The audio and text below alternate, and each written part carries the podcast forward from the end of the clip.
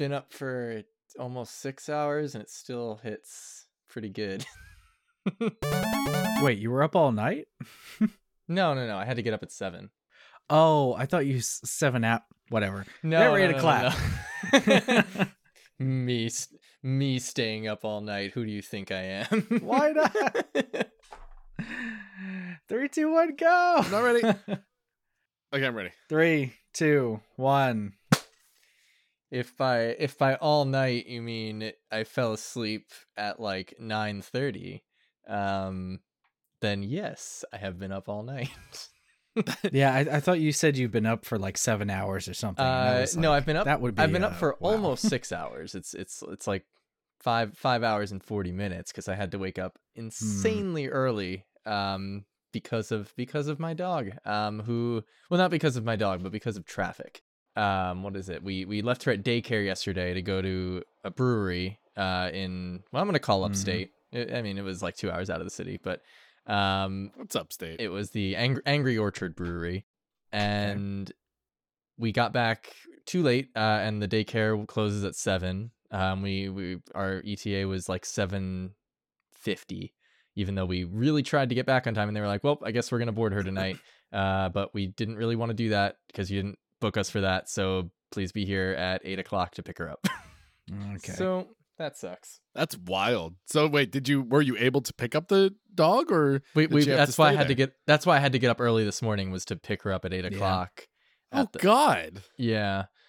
Which also like doubly sucked because the whole reason we boarded her or like left her at daycare was to be able to go and enjoy the brewery. But it was supposed to be a one and a half to two hour drive. Took us four hours to get there. Um Yeah. and we were able to spend about 40 minutes there before we had to turn around and go. Um 35 of those 40 minutes were spent What? standing in various lines waiting for beverages Yeah. and or food. Uh, so literally, I I got to kneel in the grass because there were no tables and scarf down my my pulled pork sandwich in about five minutes, and then turn around. And I spent like eight hours driving yesterday. Gross. Gosh, that's rough. Yeah, I mean it was fine. I wasn't I, w- I wasn't prepped for like a super fun day because I don't particularly like cider. Um, so I was like going into this knowing I wasn't gonna have a great time there. um, we all do many things for the ones we love. yeah, that, that's what happens when you marry somebody who cannot have gluten, which unfortunately is in beer and rules out all of the breweries that are not cider breweries. There must be some brewery somewhere that has beer and cider. I would really hope that that's true. there must Maybe be. it's not. I didn't. I didn't have any any uh, input into this trip. Um, it was booked by a Oh, couple I of see. friends of ours. Um, originally we were going to go to a place in Brooklyn, uh, by by their place, and then um, we realized that Sydney couldn't do anything there because it was all beer. And then they were like, "Oh, let's go to the Angry Orchard," and I was like, "Okay." I thought it was still in Brooklyn, so I agreed to it. Um, and See, I was gonna say you were informed as opposed to consulted, but it sounds like you weren't even informed. yeah, no, I was it was I was very misinformed. We, we were pl- we were like, "What time do we need to leave tomorrow?" And, and Sydney's like, "It's like a two hour drive." I was like, "To Brooklyn." And uh yeah, so so we we left at like 11 anticipating getting there for our uh early for our 145 tour of the brewery, which we completely missed since we got there at 3. Um Ugh. and yeah, it was it was fine. It wasn't like a bad day. I still got to, you know, go on a uh, go on a fun road trip, listen to some good music. We got to see our friends for like a half an hour. it was it was fine.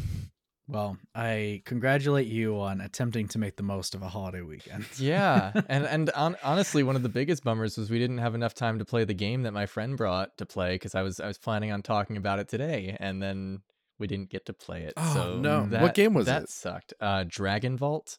Oh, that sounds fun. It it, it Please sounds really fun. I mean, well, I didn't get to play it. I don't know a whole lot about it, but um, from from what Ah, he well. from the way he describes it to me is um, it well, so it's it's a it's a card game with dice, um, and it's I'm in. yeah right. Um, he he he likes it because he feels it's a it's a less intensive like Dungeons and Dragons adjacent type game that doesn't take as long and doesn't require as many rules and all that, and it's it's a, a little more Never um, mind. Sounds boring. structured. It's not as like open world. Um, but like, so it's so you know, it's card games. You go through dungeons and you can like fight each other. I guess I'm not really sure. Um, and you Ooh. tally up all the gold you get at the end, and the person with the most gold wins.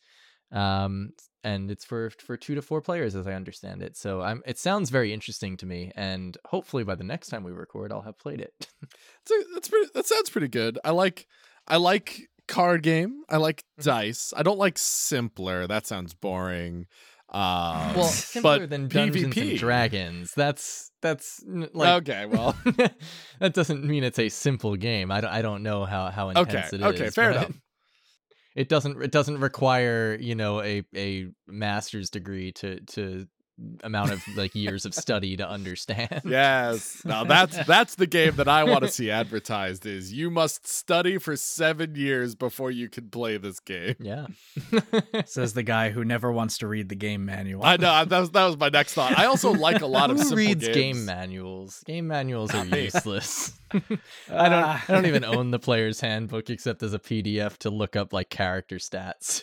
I guess. Well, that's a, that's a funny point, isn't it? Because I do have the player's handbook. I, I've got the three primary D and D books, and I mm-hmm. do consult those frequently. But that's also like it's like how you play the game is like you need these books because you can't memorize 900 pages of things. I don't know. D D and D is this weird example of I don't like reading the rule book. You know what it is? Here it is. I don't want to read the rule book to start playing. The nice thing Right. about D&D is I can start playing by having some guy who's been playing for years tell me how to play the game in my Mhm. first game.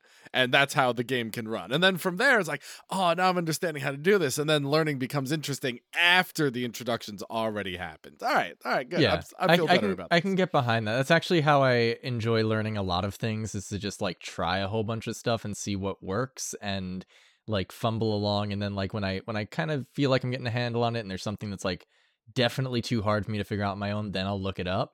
But like I don't want to have to read a manual. Like I want to I want to consult uh, something for 5 or 10 minutes to figure out a problem I'm having that or I don't want to have to like sit down and study something. So if the alternatives are you either have somebody introduce you to the game or you consult a manual, uh, that's true of every game that has a manual, though, right? Like you could just have somebody explain to you how to play the game instead of reading the manual. Yeah, and that's infinitely more fun. I mean, that's what you were talking about on like Sure. the last episode or two episodes ago, right? Where you were sitting with um who was it? Shift, was it? with Sim. Sim. Um It's you were always sitting Sim. with Yeah, I don't know. Um you were they both they still they both start with S, I don't know. Um you were sitting It's true. with with Sim and and you know that made the game more fun. Absolutely Uh, true. um so yeah it's it's the same thing i mean if if if i can sit down with somebody who knows what they're doing and they sort of help guide me through it as opposed to me sitting down and reading like 20 pages before i can get started i, I know which one i want to do Well, that's the trade-off, right? Like someone's got to be the first one to read the manual. Well, some people like reading the manual. Yeah. I like reading the manual, so I, I do fine. always forget that that's a true fact. I like going in armed with information. yeah that's, i can't relate um I, I like you know screwing around and seeing what works um and and you know depending on the game i guess somebody didn't have to read the manual like i can think of I, i'm sure this isn't true i know for a fact because i know people who have read the player's handbook but like i can think of a scenario who where like you know gary gygax writes it and teaches some friends and then nobody ever reads the manual again because they all just teach other friends uh so, so you don't have to read it but but yeah i, I see what you're getting at One of my favorite things about D&D is that it's basically a free to try game. Yeah. Because it's a- it's a it's a team game. Like you're always playing with other people. Um so and because it's a you know, it's it's a tabletop game, you can share resources. Mhm. And so if you're a new player, you never have to buy any books. You can you can or, or buy anything. Yeah. You know, you can just borrow things from other people. Uh, all the resources are posted online too, both officially and unofficially. Like there's the whole D and D Beyond thing that has like pretty much all of the player's handbook just posted online, even though they sell books. And you have other things like Wizards does have a uh, PDF, I believe, of um like it, like it's not the entire player's handbook, but it's like enough to just start. Um, and then you, and and also unofficial tools like uh, like 5e tools and things like that. There are just so many resources that you can use to get into the game for free, and then after you fall in love with it, pay for it. Mhm. And that's what I th- that's one of the things I love about this game that uh, is rare in video games. Yeah, and that's why I think more more video games need demos. I've you know I've said it before. I'll say it again. But like, And we're back. yeah, I I would there there are so many more games that I would I would give a shot that don't seem super interesting to me if I could just play the first twenty minutes of it for free. Mhm. And I think people, what I've noticed is people want to give money to the things that they do like. Like people want to support the things because also by giving you, by giving the money, they are actively telling them, please do more of this thing. Please Mhm. keep making more of it. Uh, so it's also very communicative.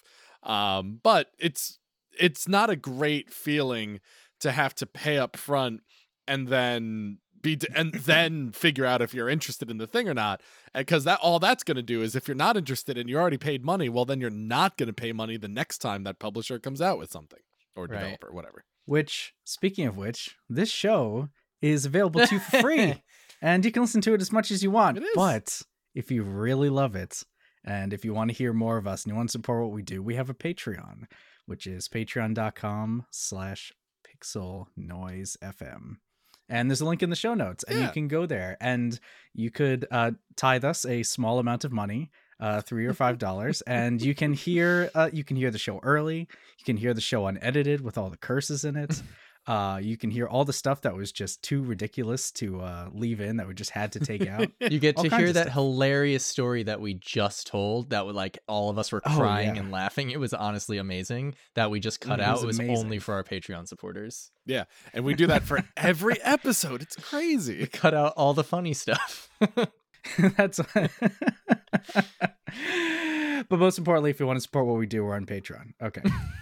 check that box off always have to make sure we say the patreon it's an easy link to remember it's just pixel noise fm at the end of the patreon.com slash url it's really easy it's great Sure is. And and here's the thing. Here's the other thing I want to say about that. We do the show for free and release it for free. And if you do pay for us, you're not just like it's not just like a donation. You get more stuff for that money. So the show is always free. Like the show is all like going to keep being free unless, you know, unless we come up with a better business plan that someone wants to uh, incorporate into the future's uh, a mystery. Uh, but in general, uh, the show is free and you get more for your money. You're welcome. Thank you. I'm glad we started right out the gate on D&D. I feel like we've been pretty good We did. about like keeping back on the topic, but bam, the, right floodgates into have it. opened.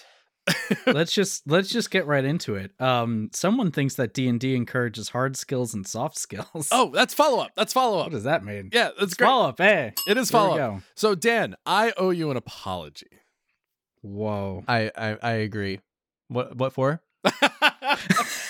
Let me count the ways. We're gonna have to be more specific. um we had, we had a conversation it was uh i don't remember what episode it is at this point because it was a f- uh, few episodes ago um but we were taught basically i edited the episode and we were talking about something and we weren't arguing we were having a conversation but i realized in the edit like oh dan is talking about something else than i realized in that moment that he was talking about um so i put it down i think i put it down in the follow-up to say you made an interesting distinction between uh, soft skills and hard school hard skills in D&D uh, that I didn't give respect to uh, in that previous episode, so I want to do it now.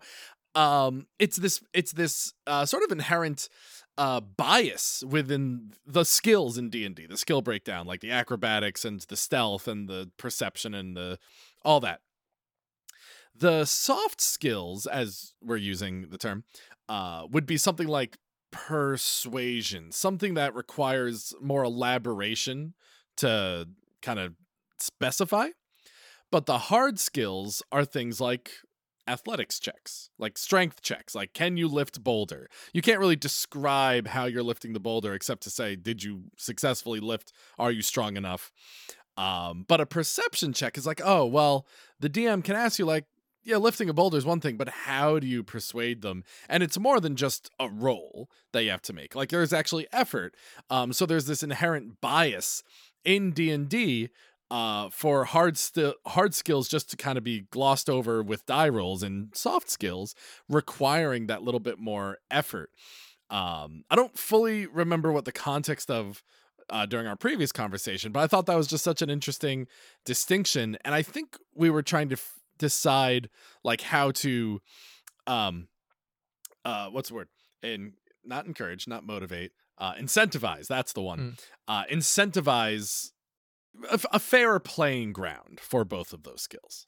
Yeah, I, I don't honestly remember the context either. Um, I can tell you, you know, the thoughts I'm having on it right now, which which would be like That'll do, pig. I, um, I, I would have, well, not would I do when I when I DM, I have my players roll first, uh, regardless of the of what's going on. So like, you know, for for for a, an athletics check, check, I jump over this thing. Maybe it's an acrobatics check, whatever.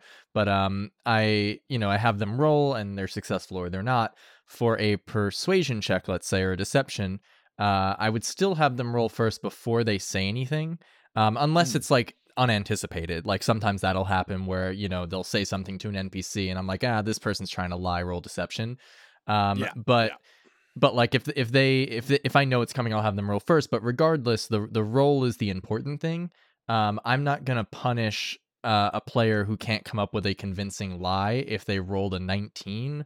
Uh, Mm, like they mm. th- they'll they'll pass. The the NPC just might be a little stupid. Um, Yeah, exactly. Like you know, I, I'm I'm gonna I'm gonna favor the role versus what the player said, and I think that's where you know inspiration can come into play if they come up with a really interesting way to do something or really convincing Yeah. lie or whatever it may be.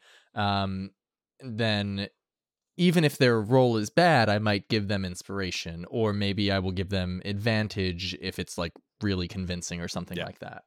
Yeah, and you have the freedom to do that when it is a soft skill. Mhm. With a hard skill, you can't really say, "Oh, well, you were you've been lifting this week, so you can roll the strength check with advantage." Like you could I mean, maybe you could do, I, I don't know, it's it's not as I don't know. I, clear-cut. c- I can th- I can think of ways to have fun with that. Like if if I, I I- if any of my I don't I don't think any of I don't know maybe maybe some of my I actually no I think two of my players might listen to us but so you can steal this if you hear it um but um if I don't know if if somebody was like at the gym or something and was like getting the, getting uh, pumping that iron to to get ready for this athletics check or something like that I might give them advantage on their next athletics check. That's pretty funny.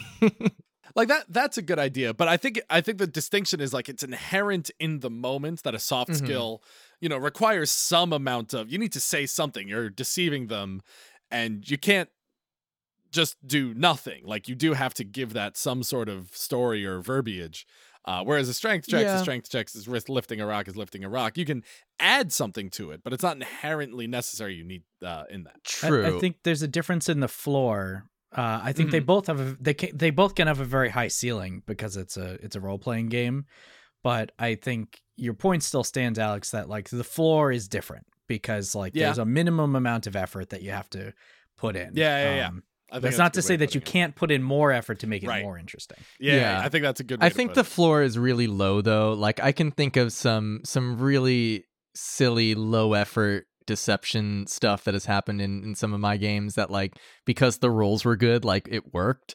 Um like we were trying to Uh, no, I didn't. um yeah, kind of, but like like like the, the like one that's become a repeating joke in my Strahd game. For anybody who knows Strahd, we were in Vallaki trying to get into the coffin maker's house and um Velaki. it's uh the coffin maker it, it says in the book like doesn't really want to let anybody in um and two of our our paladin and our fighter were trying to get in and um they rolled really well on on deception uh and they convinced him that they were the bean brothers there to inspect his coffins. Um and it worked. It came out of nowhere. It was a, not a reference to anything um but now it's a reference. It comes up all the time. Um but Those the best. but like you know it it it didn't fully work because I, he wasn't ever going to let anybody in regardless of of the role but like it, it gave gave enough pause like where the the coffee maker was willing to hear them out that they were able to sort of force their way in. Um but it but it worked and it wasn't super high effort. He literally just came up with that bean brothers thing. Right and and it is a cool feature of d&d where you can have these very uh biz- really they're just bizarre uh strong choice moments of you know this deception check example. Someone gives a lie that's really bad or really dumb but you roll and you roll a 20 and now now it's now this is the cool puzzle of the D, for the DM where okay you told this lie and it has to work what is the world in Yeah. which this works like you have to answer that question in that moment uh but without the role and without the role play uh, you would never have encountered that scenario. So you get to create these interesting situations constantly with the combination of those things. Uh, I'm just gushing about D and D right now. No, I'm so yeah, and- sorry. and it's I mean it's it's a pretty clear distinction that obviously the the game designers understand also because even like it comes into play with druid wild shapes where you keep uh you keep these like soft skills as we're saying uh you keep your Mm. your character's intelligence and wisdom and constitution i believe um i might be wrong about constitution um but uh, charisma.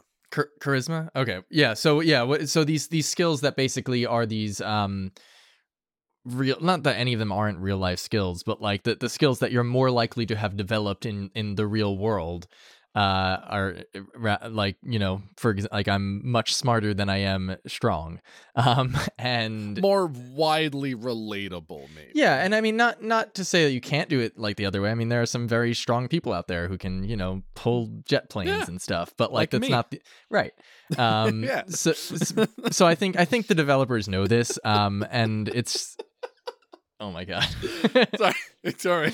I'll cut that out. Sorry. Uh, um so yeah i think it's i think it's just I, like i don't want to punish a player who wants to play a very intelligent character even if they are you know not of 20 intelligence um or not of 20 charisma if they want to play this really charismatic bard or something like that uh when the same isn't happening to somebody who wants to play a really strong character um so i think I, I think it's important to just make sure that the the roles have the final say um obviously with dm discretion but but you know it's not dependent on the player being really charismatic and giving a great speech or something like that Right. All, Yeah. all that being said, I think I think Alex's point still stands that like it's strictly easier to perform hard skills in the game than it is Yeah. to perform soft skills. Um and you know like that's that's kind of an interesting thing because the first I think the first thing that Alex asked was like how should we or like how can we incentivize um the soft skill stuff when it's more uh more effort like was Yeah, that your more- it- original It, question I didn't really have a question, but it is more challenging to ex for the ru- the rules as they're de- designed. It's more challenging to execute the soft skills because they have this like additional requirement of how it's done, as opposed to a strength check is much more Right. number crunchy. Mhm. and i think i think that's just fine the way it is is what i'm going to argue It probably is, i yeah. think that it, it it doesn't need to be any different because i think that giving players the option is just you know going back to we talked about player choice. I think it's just a good element of player choice to give that you can have a group of people that plays the either an individual player or a group of people that plays the game um you know very focused on hard i and, and i hear this from talking to other people who who play this game very differently from how we play it Mm. um who play this game and they're very focused on hard skills they're very focused on crunching numbers Yeah. and um, Fighting. that's like yeah that's really more the point of the game than uh d- doing what i what, what i like to call role playing which we'll, we'll come back to when i talk about pokemon Dirty, later dirty role play. but but um yeah i think i think it's nice the way it is that it gives the players choice uh i think that it being harder is I guess it's more efforts, so I guess therefore it's harder. I mean, it just it feels like a point of view. Well, it is the uh, idea yeah. that it's actually harder because different people have different skills. You know, some people are actually charismatic in real life. Imagine that. And they might be fake. better at that. they might be better at that than, you know, the number well i think stuff. i think it's it, it i would argue it's not a point of view just because like with a let's say it's a strength check like alex mentioned you're lifting a thing um you, you literally don't have to do anything other than it's a strength check. Um like it, it- with a with a like a deception roll or something usually the dm will say okay what do you say to them? Now you don't have to i guess like if you don't want to play that way you really don't have to like if i'm dming and let's say i had a player who wasn't super comfortable doing that and they were just like hey i don't really know what i want to say to them but like i want to try and get in there like somehow i i wouldn't want to like make them uncomfortable and i would probably just let them roll but I I've never met a dm who who does that by default like they're gonna make you say something Sure. so it is it is It's- by that definition just just slightly more effort Well, it's also not a qualitative statement about like the effectiveness or the um quality of these different skills. It's just a feature of the mechanics in the game. Mhm. Uh strictly have that like additional requirement. Uh but as far as, you know, putting a qualitative state qualitative statement on it, um god, I hope I'm using that word right. Um I think quantitative numbers qualitative everything else qualitative everything else. Done. Uh, we talked about this. This is like episode 46, I'm going to say. Check me on that. Just cut paste the right number in there.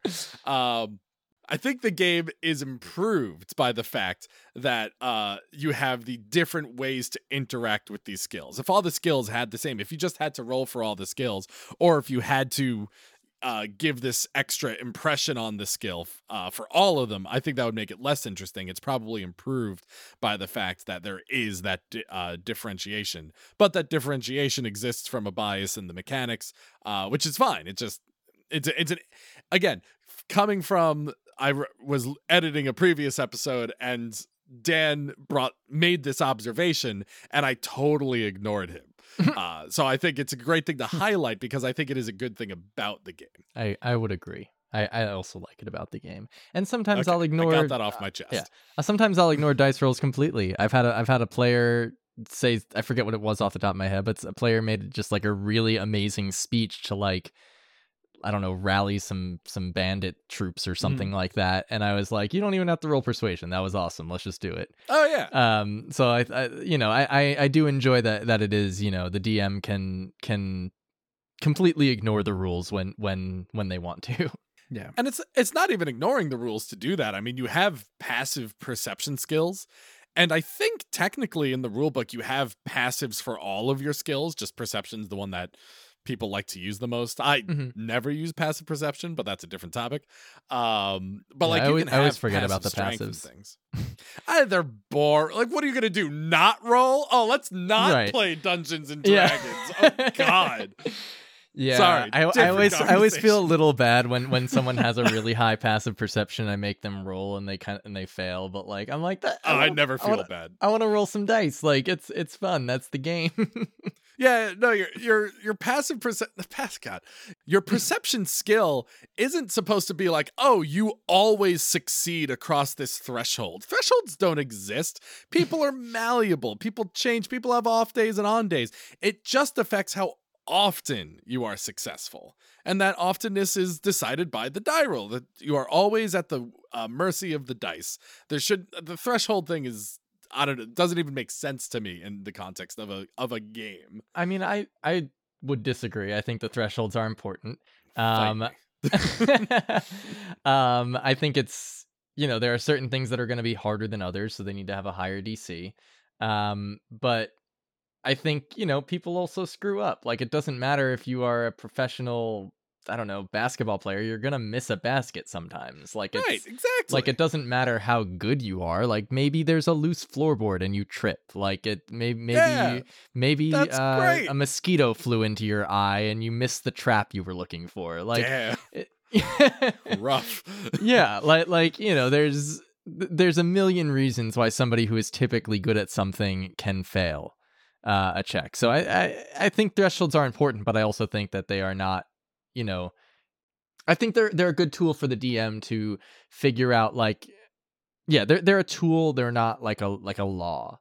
You know, you can just you can regarding the- ignore them, uh, but they're there to guide you. Yeah, just regarding the pa- the passive skill things though. Those threshold those are the thresholds I'm that I consider boring. Thresholds too generic to say are bad for games. Uh, that's not what I'm it. saying. But the passives are just like I'm not and honestly, I don't even want to say I think the passives are bad. Um I've at at this point having DM'd for over a month or so uh now um it's something that i look at and i wrote it down and i tried it once and i didn't like it when i used it and i'm not really finding a good situation to use it again so i'm totally open to the possibility that it's a failing on my creativity uh to utilize this in an interesting way um but I don't think my so. current I've been I've been you know I'm also not a veteran at this, but I but I've been DMing a little bit longer. Uh, you know I. Oh, yeah. I've I've been going probably almost a year now. Um, but uh, I've I rarely use it largely because there's just too much to keep track of as a DM and I forget about it. Um, but that's but it's good thing. to keep in the back of your mind. I the I've only ever used it once actually that I can think of, um, which is there was a secret room that was hidden behind a fireplace, and uh, my players had the passive perception to notice like the the entrance basically, but they didn't even think to like investigate the room. Um, so they were Mhm. literally just gonna walk through this room with the entrance in it and do nothing. And so I, I, I said like I forget exactly what I said, but I, I didn't draw their attention directly to the entrance, but I made the I made it so they noticed something in the room that was interesting enough to keep them there and look. Um and because like I wanted them to at least try, like it was an interesting room on the other side. right Um and otherwise, you know, my prep is for nothing because they're never gonna go back there. So um so so yeah, I mean you can use it in that way. That's the only way I've I've thought of is to like sort of draw their attention to something rather than just like give it to them because their perception meets a certain number. I one of my favorite things that I've been doing, uh, and maybe you've noticed this or not, I really enjoy making players roll for memory checks, which is like a straight intelligence roll. Like you can have writ- written down and you can just know it, but if you're asking me if you remember something, I'm I'm gonna make you roll for it, and that's something I really enjoy doing. I used to do that um and then it was pointed out to me that and si- similar similar to teaching, right? Like I I have this thing like if not memorized, like I know it pretty well the the story we're playing. Um like I've spent a lot of time fleshing out these characters and planning the adventure and stuff like that. And if it's been a week or two since we've played, if it's been 6 months since they encountered this thing, even if it's only been a week of in-game time, usually I'll just tell them because like they you know, I'm going to remember and they might not. Um when realistically their characters would because it's it's only been a week or so and it's like a fairly important fact that they're trying to remember maybe um you know if they're if they're trying to remember like what color was that signpost we saw two months of in-game time ago that nobody really took special notice of? Yeah i'm not no you don't get that. But if they're like what was that nobleman name that we met you know a day or two ago of in-game time that was really six months ago? I'll just tell them. It's a good point. That's a it's a good point because it does highlight one of the difficult parts of playing D&D which is usually very often people play with a week between Mhm. sessions and each session is really like a day. Uh, Maybe. So that's really I mean it it can it can vary, but on average, let's just say. Mhm. Um and that and that's conflicting. Like and I think that's a good point like, oh, you should remember it if it was a day ago. I'll, I'll take this into consideration. I I still think I like I I like using it for certain things. I definitely don't use it all the time, but I Mhm. think it, it's a good reminder for me to hear uh, that oh yeah, this was technically yesterday, and there's no reason you would need to roll to check for that. Uh, Yeah, but I yeah, think it's for just me one of the many challenges. for me it comes down to how significant the piece of information was and how long ago oh yeah, it was in game um like i said if it's if it's a really insignificant piece of information uh yeah you're probably g- gonna need to roll like a memory check for that but if but it- but like if it's something that would have stuck with your character and and you the player have forgotten because it was just so long ago like especially like in this campaign like we're we're literally going on month 9 or 10 of it now um Wow. and we're maybe a couple weeks of in-game time um so like you know most things I will just tell them because if they're trying to go back to something in session one or two, realistically for their characters that was like two weeks ago. Uh, so they probably remember it, even if their even if their player does not. Yep, it's a great point. I'm looking at this uh, follow up list that we have here, and all of the games are RPGs. Really, I mean, the last one's arguably. Well, but, all um, games are RPGs. We'll get so- there later. Yeah. Uh, but that's that's kind of funny. No, Tetris. like I mean, most of the things on the list are like obviously RPGs, which is I think kind of a funny thing. One of them has RPG in the name. yeah, one of them has RPG in the name. The next one, Makes it nice and easy. Super Mario RPG, uh, Ugh, a game that neither uh, Dan, you haven't played this game, right? Me play a Mario game? Come on. Okay, so neither Oh, we'll I or. Dan have played this game, but I but I did watch. Uh, I I watched a bit of it. Um, I at least got a sense. Um, I've mentioned on the show before that I've played other games that people have told me have been inspired by this game, so that was my motivation to watch a little bit of it. Um, and I watched the very end of the game. Um, yeah, what what'd you think of this game? You spent a lot of time playing it. yes, I did. it became kind of a meme to give you more time to think. It became No, kind I'm of a meme thinking. because I'm stewing. there's uh this game ki- kind of became the backup game uh that happened when other games failed because Yep. Alex tried to stream a link to the past and the the the cartridge failed and so he played the Mario game and then I tried to stream Life is Strange and my internet failed and uh so he streamed more of the Mario game so it has this like it has this Jumanji ethos in the Pixel Noise lore at this point that like it's you're not allowed to play other games until you finish Super Mario RPG.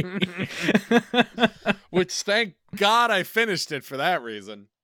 All right. I have I have uh I've I think I have more questions than answers. But that said, I do have more Oh, answers than I did good. previously. Uh so here's here's some information for people uh, who aren't familiar with Super Mario RPG: The Legend of the Seven Stars. Uh, game came out for Full the title. came out it's true uh came out for the super nintendo i think in 1996 um it is uh, cr- uh developed by square which also developed the final fantasy series. Um the final fantasy uh footprint is is clear as day in super mario rpg um, for those familiar with the paper mario series might think oh i'm can I probably have an idea of what Super Mario RPG is like. I played Paper Mario.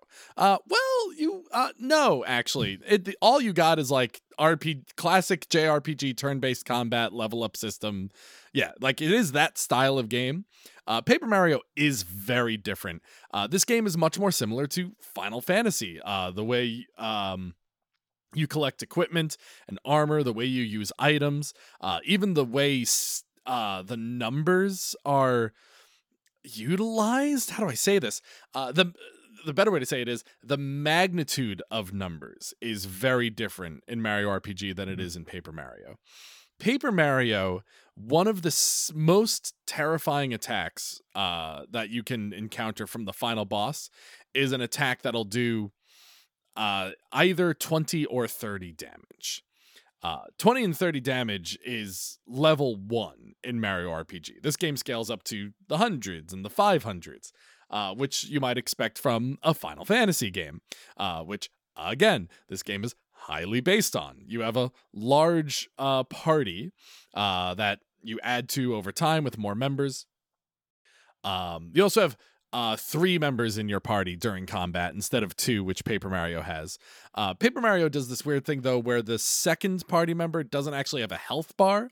Uh, so that's weird. They're sort of just like an accessory to Mario. In the first Paper Mario, they actually revert that system um, after the uh, and uh, when they reach Thousand Year Door. Uh, a lot of items in the game uh, have one to one uh comparisons to Final Fantasy items. Um, there's an item called a pick me up, which is basically just a phoenix down. Uh, you have all the mushrooms, which are basically potions and things like that. Um, you do have a magic meter uh, in this game, uh, which is called flower points, which is also saved into Paper Mario. Um, and it's and and it's also a lot more grindy. I think the grindiness of the game is makes it more similar to Final Fantasy than the Paper Mario series. The thing that I'm trying to figure out now, because I've this I've encountered this a few times. Super Nintendo games are interesting. Super Nintendo games are uh pixelated, reasonably simple, although uh you know, I I mean this game took me what 20 something hours to beat. Like they have good uh amounts of gameplay time unlike NES games where you have The Legend of Zelda which takes 40 hours to beat but only because you're exploring the same map over and over and over and over and over and over. Um so the Super Nintendo really gets to expand on the amount of data and the amount of exploration that you have. And and I keep coming back to this. I have no nostalgia for the style. And I think that's one of my biggest conflicts uh, with people who love Super Nintendo games uh, is that a lot of that love seems like it's coming from their childhood having played it. And coming back to this console without nostalgia makes games like Mario RPG really difficult to play because I think the JRPG, the classic JRPG system is really outdated and basically obsolete at this point. Uh, just ask Square Enix. I think they agree with me based on how they've been developing their games recently Final Fantasy VII, Final Fantasy 15. Um, uh, Chrono Trigger. Chrono Trigger is amazing, incredible, excellent, especially in the 90s. It's a it's it's a it's so creative that it can still hold up, but mechanically it's very difficult to play for someone like me who's no nostalgia for it.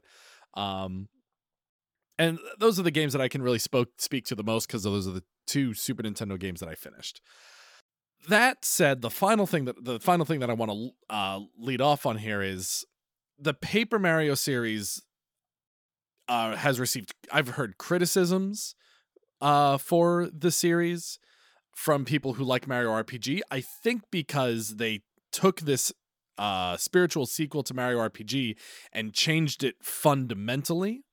And I think those fundamental changes can be very difficult for people to swallow if you're familiar with a certain system already. And I think that's and I, and my guess is that's where a lot of the criticisms come come from. Um, you can maybe argue that Paper Mario is easier. I don't know that that's true. Um, I would have to replay the series. It's been a, little while, but the Paper Mario series makes a lot of interesting decisions to kind of make it its own thing while still remaining true to a lot of JRPG tropes and even remaining true to being a sequel to Mario RPG. Uh, but those fundamental changes, you know, for me growing up with the Paper Mario series, I enjoyed it immensely. Those changes make the decisions they made for that game make a lot of sense to me. But coming from Mario RPG, I can understand it being a struggle. Trying to go back to Mario RPG, having never played it before, makes similarly makes those changes a difficult pill to swallow. So something that's interesting about this to me, as you're describing it, and the and the comparisons between Final Fantasy and Mario RPG and Paper Mario, mm-hmm.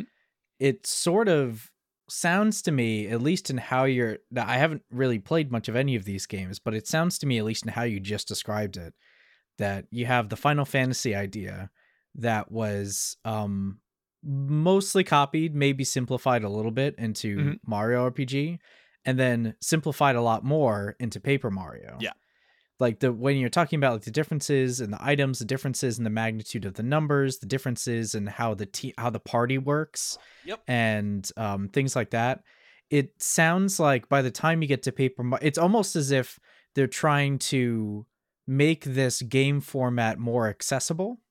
Maybe. And um and that might be a reason behind the changes.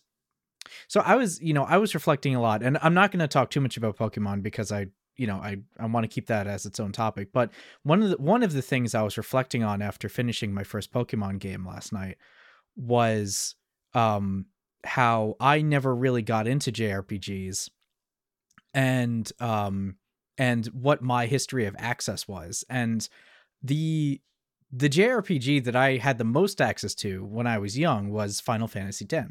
Mm-hmm, mm-hmm. which I didn't get into. I thought it was uh I mean it's hard to remember, but I think I think Slow. I remember thinking it was too it was it, it was too complicated and it was just not it was just not the kind of game that I wanted to play. Um and you know i yeah like i just wonder like do like do do you think that this might be possible that as they're making the transition into paper mario that they're trying to make a jrpg that's more accessible to people Um, is do like do I think that was their goal with the design of Paper Mario? Is that what you're asking? sure I guess I guess it could be two questions. Was that their goal, or is that what it does, regardless of their goal? Um, yeah yeah kind of both those things Oh, that's it's it's hard for me to answer that question. I feel like because I am someone who also, uh, unfortunately, I also have nostalgia for Final Fantasy X. Um, I let me say this concretely, really quick. I used to love JRPGs. I no longer enjoy JRPGs. That's just a fact. Um, that said, I still have nostalgia for Final Fantasy X and Paper Mario, which makes me able to play those games uh, because I know a lot of the information and can kind of solve puzzles a lot more efficiently. Whereas having to learn new systems, new item lists, new stats um, in new games is just no longer interesting to me. Just to learn that hard data. Uh, Final F- is. Do I think I don't know if I think JRPGs are complicated or necessarily inaccessible, and that's also a different like because you also have to think about it in the context of Paper Mario came out in I think also 2000 or like in the 1998 to 2000 range. Uh, I think. Um, so at that time, I th- yeah, I I do think they wanted to make it more accessible, particularly to a younger audience. I think Super Mario RPG was a little bit more mature than a Mario title tends to be. And this is a time period where uh when Mario RPG came out, Super Mario was only 10 years old. um, and maybe their identity for what Mario is now wasn't quite uh, as concrete. So I think, it, yeah, I think it just Yeah, is a very fair. clear stepping stone towards moving towards the identity they want for Paper Mario. Smaller numbers, much more cartoon. It's called Paper Mario. They're all paper cutouts of things, and it's a storybook. I think it's a lot more uh, child friendly and cute. Um, and you know, so part of that attractiveness uh, towards that uh, demographic probably is included like a simplification uh, to make it more accessible to that demographic. That was the most complicated way I could answer that question. Yeah. I had to. I was filtering through all the information in my head. Yeah, yeah, no, no, and and I, I, I- I, I think that makes a lot of sense. And you know, if if we don't have too much more to say on Super Mario RPG, we could move into Pokemon Emeralds. Oh, we will. But um, you know, this uh, kind of um, yeah, the the accessibility of of the games is of this game format is interesting. You know, because we have these new Pokemon games. We have the uh, we have the Let's Go games, but also like Sword and Shields mm-hmm. that have done a lot of things to make the games really um accessible Mhm. right like I, I haven't played very much of them i don't know a lot about it but i played a little bit of them and i put them down pretty quickly because i just got the feeling that i you know uh, i don't know i just it, like like i felt like i was playing a baby game for babies like like it's i was playing with a tinker toy i wasn't you know um playing with something that i wanted to be playing with as an adult and that's not to say that it's wrong or that it shouldn't exist but like i just got a very clear sense that these new pokemon games were not for me and um maybe maybe we can address that quickly and our thoughts about that before we go Well, into yeah, third yeah, yeah. gen. Yeah, I mean, po- Pokemon is the example I was thinking of, um, because I made the argument earlier, which I really only just formulated now. I think it is difficult for a fan of Mario RPG to transition to Paper Mario, and I think it's a difficult for a fan of Paper Mario to transition to Super Mario RPG because they have these fundamental changes. Like you're not just learning a new system, you're unlearning a known system and unlearning a no an, a system that presumably you enjoy. So you don't want to unlearn that. Pokemon Right. is Pokemon is what I'm thinking about when I'm saying that. Um, it is I am what I am what the internet calls a Gen Oneer. I it was really really hard for me to accept the fact that there are 194, 96 Pokemon right now. That's that's crazy. Uh, but there's you know there's a lot of changes that were made to Pokemon, and if, and I I hung on for a while, like oh it's Gen two, cool. There's new Pokemon. Gen three, all right, still more. Gen four, five, six, set. We're on Gen eight now, I think. So like all these changes, I think left a number of people behind. Not everyone. There's still plenty of fans of the series uh, who grew up with the series, uh, but there is that conflict that can occur and what's really interesting with the games that you brought up, Tony, is that Pokemon uh, Let's Go Pikachu and Let's Go Eevee um, are very different. Uh, very, they're very much a mixture of classic Pokemon games, the traditional mainline series games, as well as Pokemon Go. Uh, because of the way you catch Pokemon and interact with battles. Um, and then you have Sword and Shield, which is much more a typical mainline series games. You know, it's on the Switch, it's got new features, which most Pokemon games add and subtract things uh, over time. But we also have the Pokemon Legends game coming out, which is going to be another new style of game. It's interesting. It kind of seems like Nintendo's experimenting with their Pokemon formula. And they're doing it with these games that look a lot more like main series titles. Like we've seen bizarre Pokemon games like Mystery Dungeon was this um real time it wasn't even I don't even know if it was real time, but it was a beat 'em up game basically. Um and there's Pokemon Ranger was weird mini game. I don't even I don't know. Uh but like Let's Go and Pokemon Legends like these are full games that they're putting a lot of time and effort into um, I would be surprised that this is indicating a shift in the mainline series games, but I think I think Nintendo's interested in like, you know, this Pokemon Go thing. This was really popular. Maybe maybe we should start moving in that direction and Pokemon Legends might be just the next big uh transition for that. Um what was your question?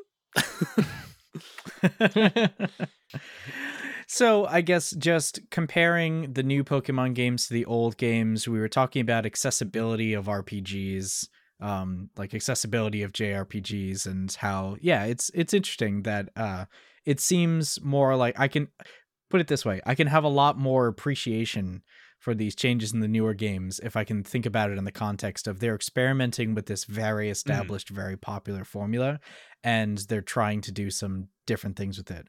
And you're right. I wasn't I wasn't thinking about this when I started this conversation, but Go was extremely popular, mm-hmm. and that's that's going to have an effect uh, for a for a for for for yeah. better or for worse. Well, it makes them think about like their new money making decisions. Like, oh, Pokemon Go is this big right. thing. How do we how do we milk that cow even more?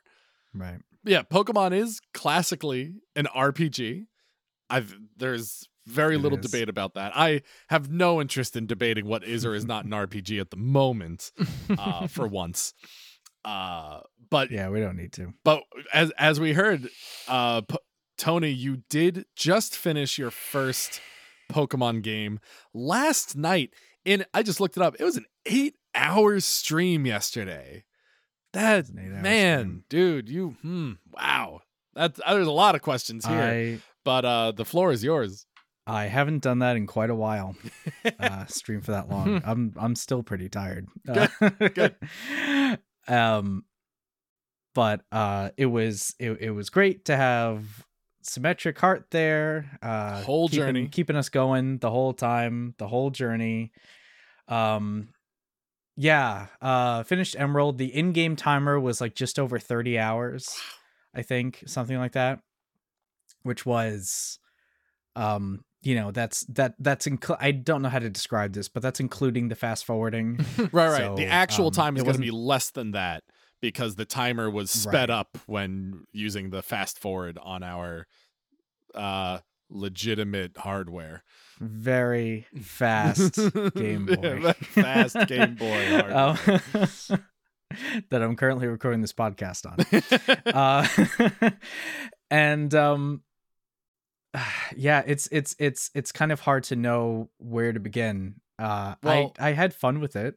I think I, I I, I I think I think I have an appreciation for it. Um, I think I have more of an understanding and more of an appreciation for it now.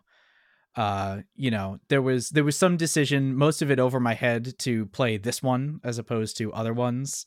Um, most of that decision came to that I had tried a little bit of Gen One and tried a little bit of Eighth Gen, and I professed that I didn't really like either. And so the next suggestion was to try Gen 3 because Right apparently some people think some people think Gen 3 is really good and other people don't. And this is the thing that things that Pokemon fans talk about, and that's fine.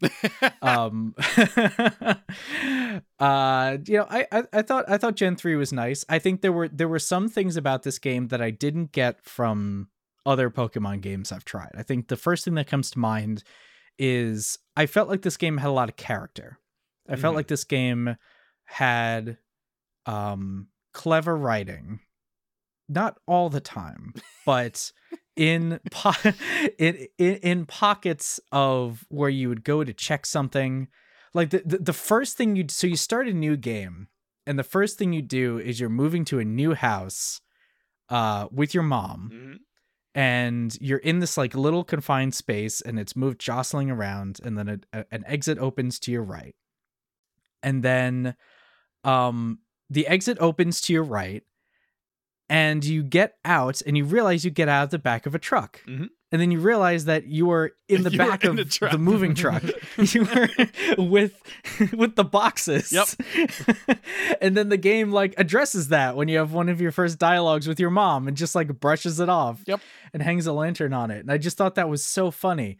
And there are just like lots of little things like that through the game that i i just found especially rewarding that's to me very important to enjoying a game like this. It really uh you know it has to have character you know we're going to talk about this more when we talk about deltarune because i think that sort of you know like the, the undertale and deltarune were inspired by the pokemon games Oh yeah. um, to some extent, and you see lots of shadows of you know them in each other. Uh, and I think that one of the things that Toby Fox does really well is takes that like finding moments of cleverness, but just does it all of the time. Like you know everything you find and all the corners you check, like there's always something interesting to find, which is something that. Um, I think Alex, you were talking about earlier. Oh, I'm so um, ready.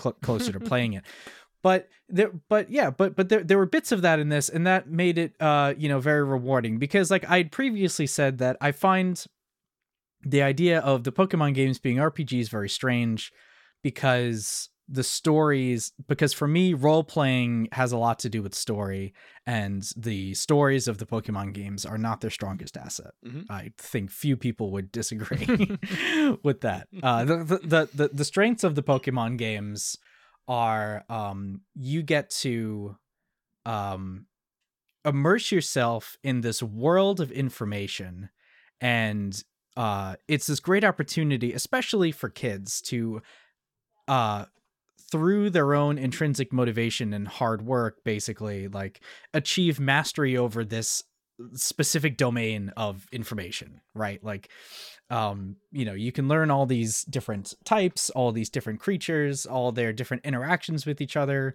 all the different moves and what they do um and things like that. And yeah it's uh, of of course I would have enjoyed it much more if that was my interest. If if I if I needed that in my life, I feel like to optimally enjoy this kind of game, I would need to have a need for that in my life. You know, like wanting to immerse myself in this world of information that I could achieve mastery over. And maybe that's, you know, that's not whatever of course that's probably not what everyone gets out of Pokemon, but that's at least in my understanding of the world, that's how I can understand. That's how I can empathize with somebody really enjoying this. Honestly, that's why I enjoy Slay the Spire too. That's why I enjoy uh Hades to an extent. Like it's you kind of know the same you kind of know what's gonna happen, even like even in Pokemon, even though it's not a, a dungeon crawler or a uh um roguelike, it is you kind of know what's gonna happen, and that's, you know, by virtue of all of the games essentially largely being the same with some minor tweaks. Um and I I think that's what kept me going longer than I might otherwise have gone. Um, where you know, I, I definitely started losing interest around after like around Gen 4 and after that. Um, but I kept trying stuff and I still keep trying stuff when a new Pokemon game comes out because I'm like, yeah, maybe I'll like this one. Because I and, and it's even though I've, it's been a while since I played one, it's it's there's nothing surprising really. Like it's still the same general idea, you know, collect them all and uh, go fight the Pokemon League and gym battles, and it's it's the same idea. It's it's, it's not it's a low barrier to entry, um, and I think it can be rewarding to feel like you have really like you said mastered this uh, little little world uh, and you kind of know what's you kind of know what to expect and you feel like you uh, uh, you know you feel like you're really good at it um, which which like you said for some people can be a really valuable experience. With the advent of the internet i think something that made it difficult for me to enjoy what we're calling mastery over this world is I like uh Mario Kart 64 is a really good example of a game that I really love and I know a bunch about um and there's this whole group or culture or just organization of people um who know the game worlds better than I do. And I'm like I'm in like prob I could probably say I'm in the 1% of the entire human population uh, as far as like how much knowledge I have about Mario Kart 64. Like I know so much compared to hundreds and thousands of people around me. But one step beyond my knowledge base is just you know, there's no competition. Like they know people know so much and I think my problem is that that barrier to like feel like feeling like I'm the master, like becoming a Pokemon master. It's like, well, you know, if you get into competitive stats, actually, like this Pokemon's really good, and this move that you thought sucked is amazing. And it's just like, God, how, what? How do you? That doesn't, man, damn it! Like it's so hard to acquire that mastery with, uh, of with the availability of information. Um, which you know, it makes a game, uh, like Slay the Spire. I think that I think that explanation uh, tells me why I like Slay the Spire because you can have as much mastery of this game as possible. Um, some people are incredibly good at this game. Um, this is not a game uh, that has been solved though. Like the mm. best players in the world still lose a majority of the time, which is crazy. Um, so that's like you can keep pushing, but like no one has solved it. You're not mm-hmm. so far behind everyone else. Like you're st- I lose more than other people uh that are better than me. Uh, but even the people that are better than me um haven't haven't solved everything yet. I don't know. It's it's it, I it's yeah. and that just describes my personal threshold for where I right. feel like I have achieved uh, uh, uh, uh a satisfactory amount of mastery. I, right. Well, I'm I'm really glad you said that because that's something that was coming up with uh conversations with with me and for sim like this idea of the threshold of of what you consider to be this mm. mastery you know uh because in our playthrough and and I, I would really call it our playthrough because yeah. he was he was basically playing the game as much as i was and that's how i enjoyed playing the game like you know this is also under the umbrella of i didn't go in saying like oh i need to I don't need to go in and reinvent the wheel and like figure everything out for myself for the first time, especially because of this availability of information.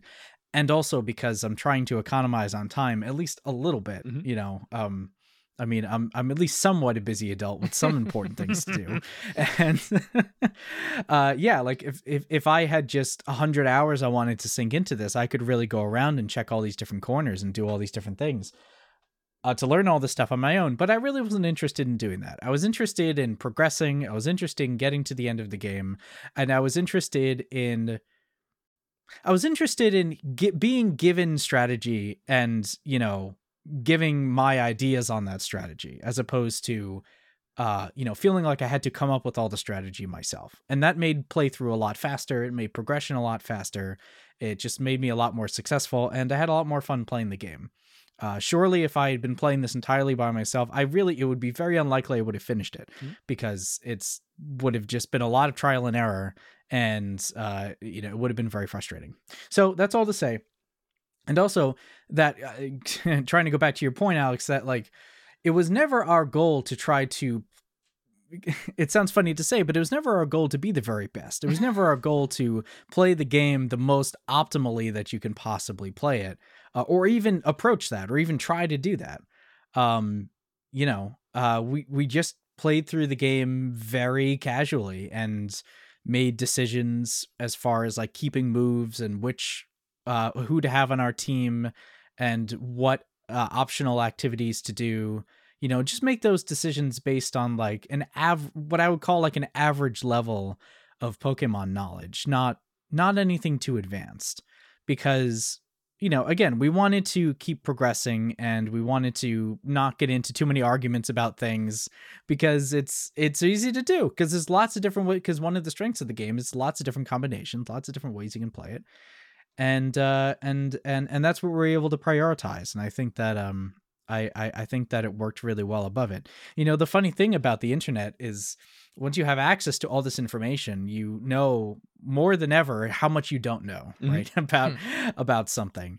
And um I think that you're right. Pokemon is fundamentally different now than it was when we were kids and had less access to the internet because when you have the world of Pokemon and it's it's just you and your Game Boy and you know may- maybe a book if you're into that kind of thing.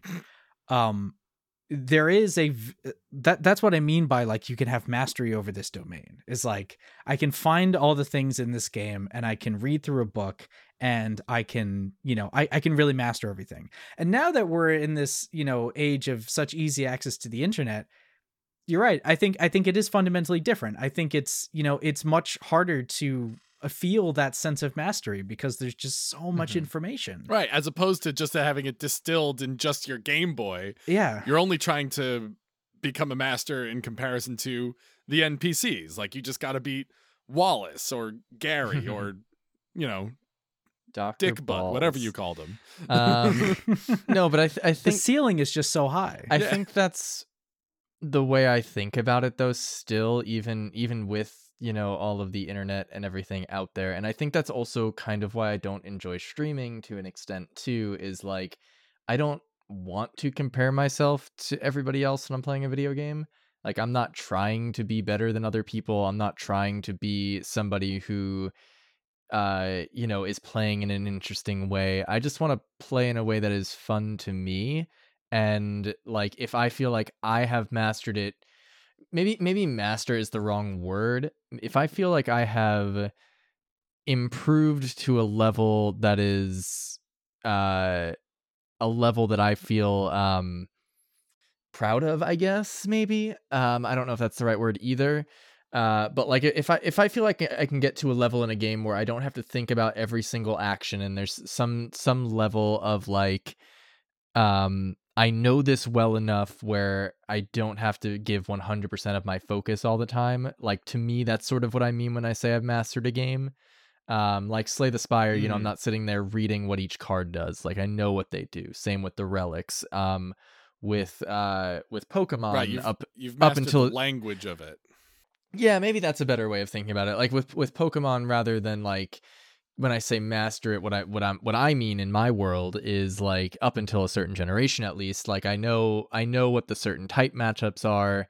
I know like how a certain Pokemon might change my team dynamic. I know when I go against a, a gym leader what to do. Um and I think that's that's sort of what I'm getting at like i'm not trying to be better than you know different streamers or like a professional gamer or whatever like i just want to be better than i was when i started and uh you know have some sort of like high level of competence Yeah, no, that's a really good point. And I, I, I, you know, I'd like to say that I, I think I feel the same way, um, almost exactly. Uh, and uh, I, I try to bring that to my streaming whenever I can. Um, uh, streaming is much more enjoyable for me if I, if I don't think of it as you know in direct competition Mhm. to everyone else, and it certainly, it certainly doesn't have to be. sure um I, I think that streaming is is is whatever you make of it uh you know our just just to use this pokemon game as a specific example Yeah. it was it was a very casual playthrough I mean, as as we've spoken about, there there are, are other other more important reasons I don't enjoy streaming as well, and uh, you know, j- based on you know the the way in which I enjoy video games um, and don't enjoy putting on a show. Um, or, or or I don't know if that's how you would phrase it, but that, that's how I think of it. Um, but but yeah, I think I think that that's at least a part of it. As someone who is on stream often compared himself to others and tried Wait, what what stream would or- that be? uh, uh, uh, many of them. Uh, Slave no, that- Spire. that was a, uh, that was a, um, Hades. That that was that was an in to plug the, the channel. What what stream would that be? Oh, if you if you're at the podcast and you don't know the channel, first of all, true. how the That's hell true. did you get here? Second of all, tell us how you got here via the Discord and the link. And third of all, the, Right. we're on Twitch. It's the name of the podcast. It's Pixel Noise with the FM at the end because it's radio, but it's on Pixel Noise FM. to stream. Um, the the thing that's interesting about this to me is that I was mastering Celeste. I'm going to use Celeste as example as an example. Very popular speedrun game, uh, platformer. I but I when I stopped playing Celeste, I believed that I stopped at a point where I wasn't even close to my maximum potential with that game. However, uh, I had learned so much different techniques and shortcuts and uh, skills in the game. Uh, I had learned so much, but I I did hit a roadblock. There's a particular skill in that game. I think it's called uh, Ultra Dash or Ultra Hyper Dash, like all, all these ridiculous names. Um, but I never understood how that worked. Um, and I tried looking it up, and it was difficult to find information or for me to understand it. And I just kind of hit a roadblock. And I could have done more research, and I could have even talked to people in the community, but I'd also achieved so much that I was like, all right, this is a more difficult roadblock for me to overcome. That when I overcome it, then I have to redo a lot of the things I have learned, and it was just like it was, it was, it would have been a lot um to climb that mountain, but I, I also had a similar experience with Hades, where I was trying to beat the game from a fresh file. This is a sort of challenge run and also another popular speedrun category um, to beat the game uh, to beat a run from a perfectly fresh file with no upgrades. And i thought that was an interesting challenge. Uh, little did i know it was a challenge i was wh- wholly unprepared for. Um, one of the, and one of the skills i was missing was uh, taking advantage of invincibility frames when you dash in that game uh, because that was necessary in order to avoid certain attacks. And i had uh, basically run my head against the wall uh, over and over again trying to beat a fresh file without knowing that. And then i was taught that basically and i realized oh oh that's hard to do to dash uh to to dash through attacks in order to take advantage of invincibility frames. It's really uh it's difficult.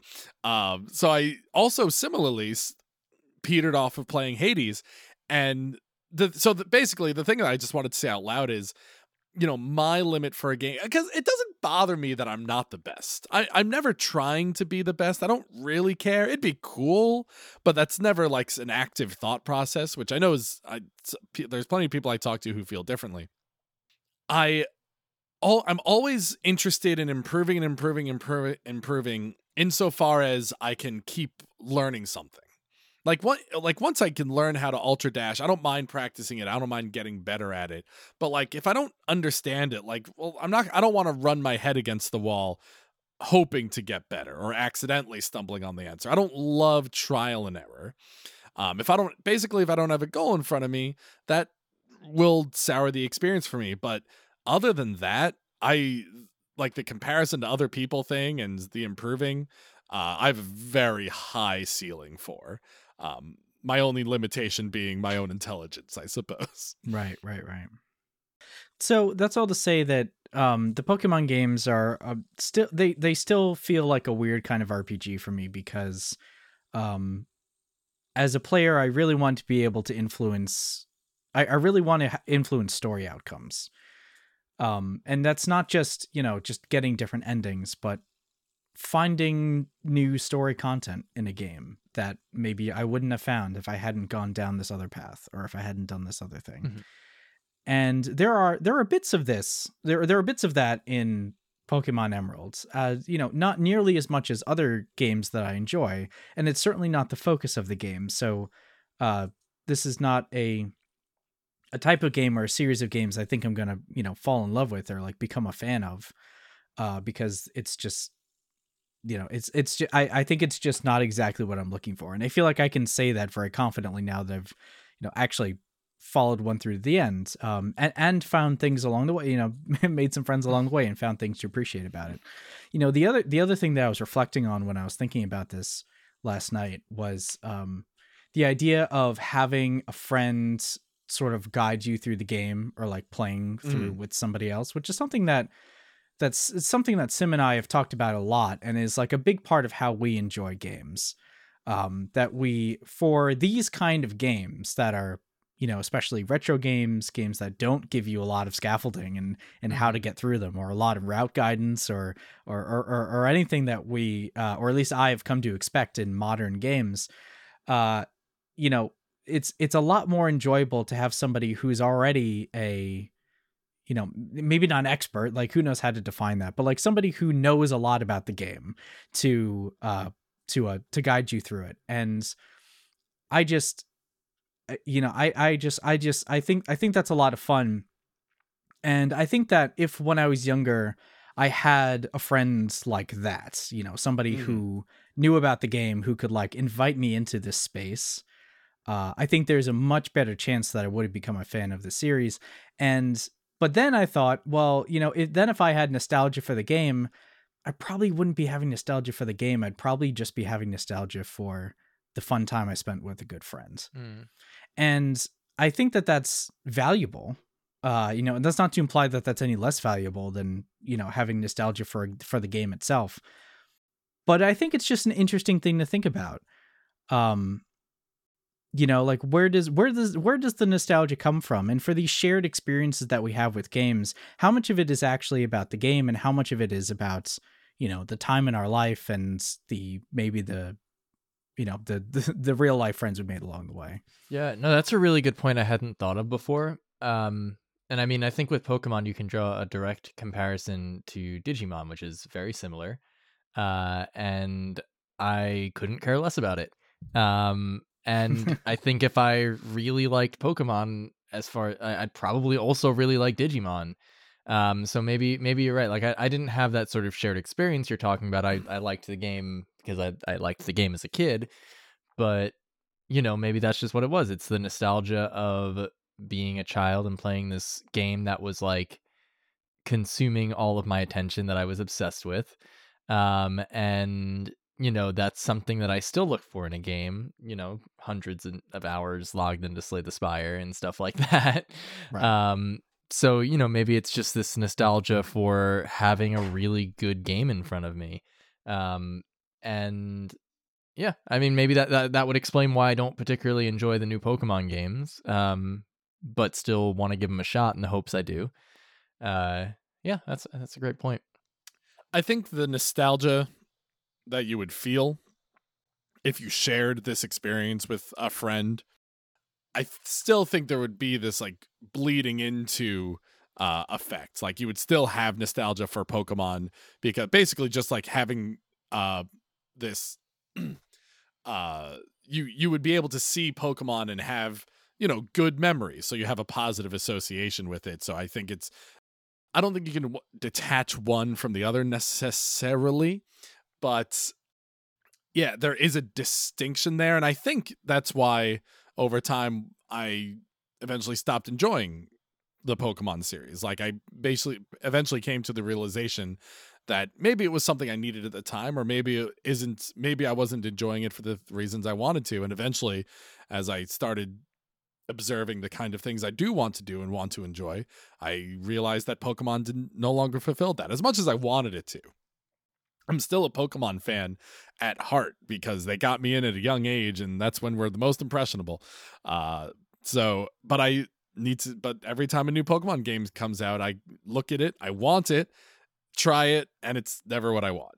Mm-hmm. uh, as, as as hard as I try, I'm. I think it's interesting. I think one of the interesting things about you playing this game, Tony, is that you said like you felt like a need to finish this game. Like it was almost a check off of your gamer box of you need to finish a Pokemon game. And it does help. Like you've finished a Pokemon game. We have a podcast where we get spout opinions all day. Uh, so you want to come from an informed perspective. Um, but yeah now that like what like what is the big difference? Is it just your ability to talk about the game?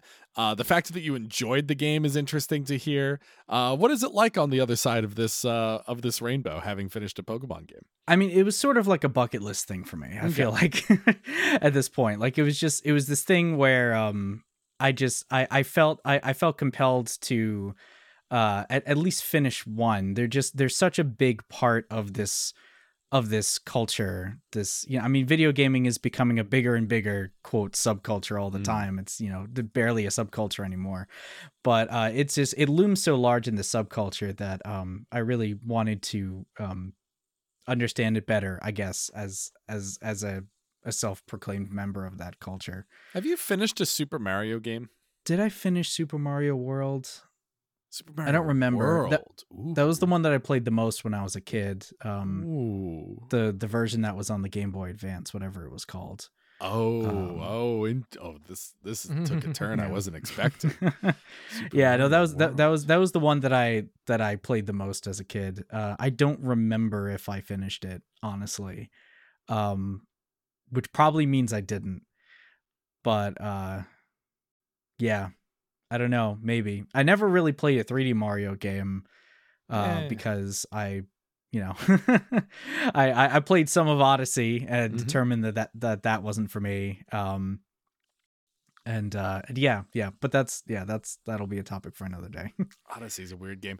Mario Super Mario. You played Super Mario World. Interesting. Do you do you feel a similar bucket list kind of thing with the Super Mario series, or do you think you might have finished it and that's good enough? I don't i you know i just i i've logged more hours in that so yeah i feel like i yeah i guess i i don't feel i don't feel a similar kind of bucket list thing it's probably completely arbitrary Nah, that's, that's I, I'm literally just curious, like where your uh where like what's on your bucket list. If it's not on your bucket list, it's not on your bucket list. Uh, Super Mario World is really interesting. You said you played it on the Advance, and I just noticed that Super Mario World is Super Mario Advance 2, which is just the most annoying naming convention in the world yeah because Super Mario Brothers 3 came out on the Game Boy Advance as Super Mario Advance 4. right right Anyway, anyway, I don't need to go into this. Um, but Super Mario World, I I always go back to Super Mario World as the best Mario game. It's not my favorite. Like this is my classic example Mm. of I think this game is the best. I think this one is my favorite. yeah Super Mario 3 is my favorite, but Mario World, I would man, maybe that's the game that I want to see you play. Cuz if you also played it like have any nostalgia for it, maybe there's a chance that you'll actually like it. And I also I also like for a list of reasons think it's the best one. I need man, oh man. Uh this is this is a different topic. We'll save this for later. I have yeah, I have fond memories of it. Um, I think Good it's a long game. I think it's another. is it a long you know, game? so- I don't I fi- I did I mean, that's that's knowable information, but yeah, I I definitely finished the game once, but it was a very it was a long time ago. How long to beat says it's at most ten hours, so well, maybe it's not. I don't know. I mean, the uh, but I'm very bad at platformers, so I, so um, it's no mine haunts, that's for sure. it's no mine haunts. Oh my gosh, Fred, man, Why don't you talk to us Love- about love- mine haunt, Tony? What's love mine, Mine haunt? Haunt. Where what can Oh I? gosh, what Mine console Haunt. can I buy mine haunt on? uh, let's see. I think it's Technically, I- I th- I think it's all the modern consoles and uh, and PC, right? Because Uh, you can technically, Yeah. Uh, yeah. Anyway, uh, we, we also played Life is Strange: True Colors life is Um, strange. Subheading That's not a Mine recently, uh, which which includes Minehaunt, uh, which famous for. I, which famous for, uh, which is an arcade game. It's a game within a game, a classic play within a play uh, that's uh, built into this game. It's this uh, uh, retro style 2D uh, pixel art platformer Uh, it's very straightforward, uh, high score game. Um, coin collecting. It's it's it's kind of it's kind of like a mix of Donkey Kong and uh Mario and uh Pac-Man. Pac-Man, yeah. Yeah, and uh man, I love that game. So I wild. haven't It's had good. more fun playing a platformer in a very wild. long time. And it wasn't just the style, it wasn't just the game that was around it because there's another arcade game within Life is Strange True Colors that's uh downstairs in the bar. That's this like classic Super Breakout style game. Way more boring, not nearly as interesting. And I played Super Breakout as a kid and and enjoyed it. So I even have nostalgia for it. But like the the Breakout game was like no there was no innovation, I feel like, over Super the original. It was more of a direct copy. Um, yeah, I but think so. Minehaunt, Minehaunt was an interesting, like, was doing interesting things. I feel like that was, I don't know. I just I had so much fun with it. Every time my character walked past the machine, I played another round of mine. I tried to limit myself to one round of Minehaunt. Can't can't because- just do one. It's not possible. Man, it was fun. I often didn't. I often did more than one, but uh, yeah, Minehaunt, good game. Um, yeah. So so for full disclosure, uh, I finished the game. Dan, do you know specifically how far you've gotten in the game? Uh, in terms of like, what's the last thing I did, or like, you know, like Yeah. a loading bar. Like, okay, yeah, the last. I don't know how much I have left. I'm gonna assume it's a lot. Or if you can Um, remember what chapter. Yeah, no, no. I mean, I remember specifically the last thing I did. I'm just, I just don't know exactly how much more is left after that. I, I think probably a lot. Uh, but the last thing I did, um, I, sp- I can't remember the guy's name. What's the, the the the crappy boyfriend who got into the argument and broke the brother's nose?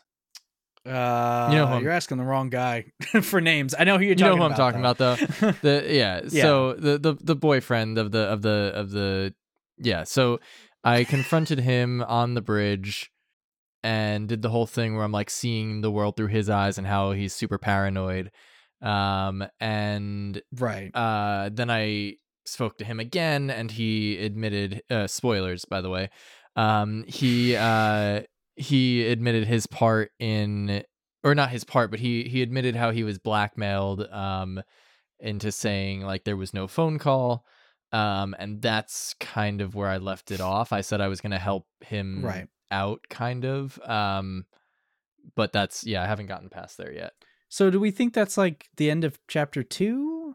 Something like that? i don't remember i don't remember something it, it is something like that. Yeah, I don't I don't think it's up to chapter 3 yet. Because because chapter three was the one with the different mechanics, right? I think so. I don't remember. Yeah. Okay. So yeah. Um. Yeah. Yeah. So yeah. You're. you uh, there's there's five chapters. I don't think that's a spoiler. I think you Yeah, can see that's it in the menu. Um. And uh. It's uh. So yeah. So so you're you're you're a little under halfway through the game. Um. Yeah. It's it's it's it's a lot of fun. I think we could talk about it in in a non spoilery way. Like um. You know, Mine Haunt is introduced very early. Yeah. It's very fun. Um. And I don't care unless the unless Uh, talking I- about I the new can't re- mechanics would be a spoiler. Like you, we can you can talk about that. That's fine. I don't. It's I just don't want to be Mhm. spoiled for plot points if possible. And I can also Right. you know Okay. go Well- get some lunch well- and come back in a half an hour if you want. Well, Dan, what do you think of the game so far? Yeah. uh, I like it. I mean, I think we talked about it a bit on the last episode. Uh, so I don't know if I have too much more to say about it, but um, you know, it's uh, it's good. I like it. I I have been playing it slightly less than I was the last time we spoke. Um, I'm I was trying to get a, as far as I could before we recorded, but I was like, "There's no way I'm gonna finish it," and I also don't want to rush through a game I'm enjoying when I when they're at right, Right. now kind of few and far between. Um, so yeah, I mean, but I but I am enjoying it. I do have to. I found I have to sort of be in the right headspace for it. Um, it's not a game like Slay the Spire Yeah. where I can just kind of like be like, okay, I'm I'm t- gonna sit on the couch and be exhausted and just like mindlessly go through this a bunch. um, I have to be like ready because like you know there's some intense moments. Um, but uh, but yeah, it's it's good. It's really good. It's my favorite Life is Strange so far. Ooh. I think well that that's an interesting point. Um and I'll be interested to hear what you think about it when you get to the end Mhm. uh because uh having finished it I think that this is my second favorite of the series. That is the correct Um, opinion. Right. which, which which Alex also agrees with. Um the the the uh the, the first game uh, I think being the the best, having uh, used its mechanics so well, told a great story, had some uh, yeah, just done, done done a lot of great things. Um, uh, with storytelling, which is like Mm. what what what I uh, love about these games the most. Uh, but but they definitely it was great to go back to these games. Like these games are it's it's funny because this is a newer series, but it is a series that I have nostalgia for that I've been playing from the beginning, and uh, they've definitely hooked me. And it's also hooked into a friendship I have. And it's like whenever they make a new one, like I'm going to buy it no matter what. like this is one example of just like one of those series uh, for me. And uh, it's just it's great that uh, that that I, I can perceive that they're making improvements uh, over previous iterations. I think the I, I, I think the story is better overall. Um, I I like the new mechanic. Uh, they made technical improvements for sure. Yeah, that was the biggest Um, notice thing I noticed. Very very noticeable big improvements to character animations. Very noticeable improvements to environmental um, design. Very big improvements to lighting uh just like it's just such a better game to look at and especially like in a game like this where they do a lot of like close like like Mhm. facial close-ups like you know we, we're, we're really looking at what this actor is doing with their face it's critically important that that's like better than it was before because it's historically not been amazing uh and it and and it, it is it is better and the game is interesting also because it has this sort of like mix of animation slash live action style there's like illustrated stuff but there's also like more realism and they like mix it together it really has like a as art art aesthetic all its own uh which i think is really cool but yeah i just they yeah it's just it, it's a lot better across the board I think that might actually be why I like it better than the other ones. Um, because I do put a lot of stock into like just how, especially in a game like this, I put a lot of stock into how enjoyable is it to look at it. Um, because a lot of the t- there there are quite a few times where that's literally all I'm doing. Like I feel like I'm watching a movie sometimes. right Um, Yeah. So I- that might be why. I mean, you know, if I finish it, I will very comfortably say that uh, it's my favorite one because I haven't finished any of the other ones yet. Um, I enjoyed them; they were fine, uh, but they weren't like I've said before. They weren't a game that I really. The ty- they weren't a type of game I really like. Um, and as of right now, I fully plan on finishing this one. I think it's going to take me a decent amount of time to do it because, like I said, I have to sort of be in the right mindset. But um, but I, I Yeah. plan on finishing it.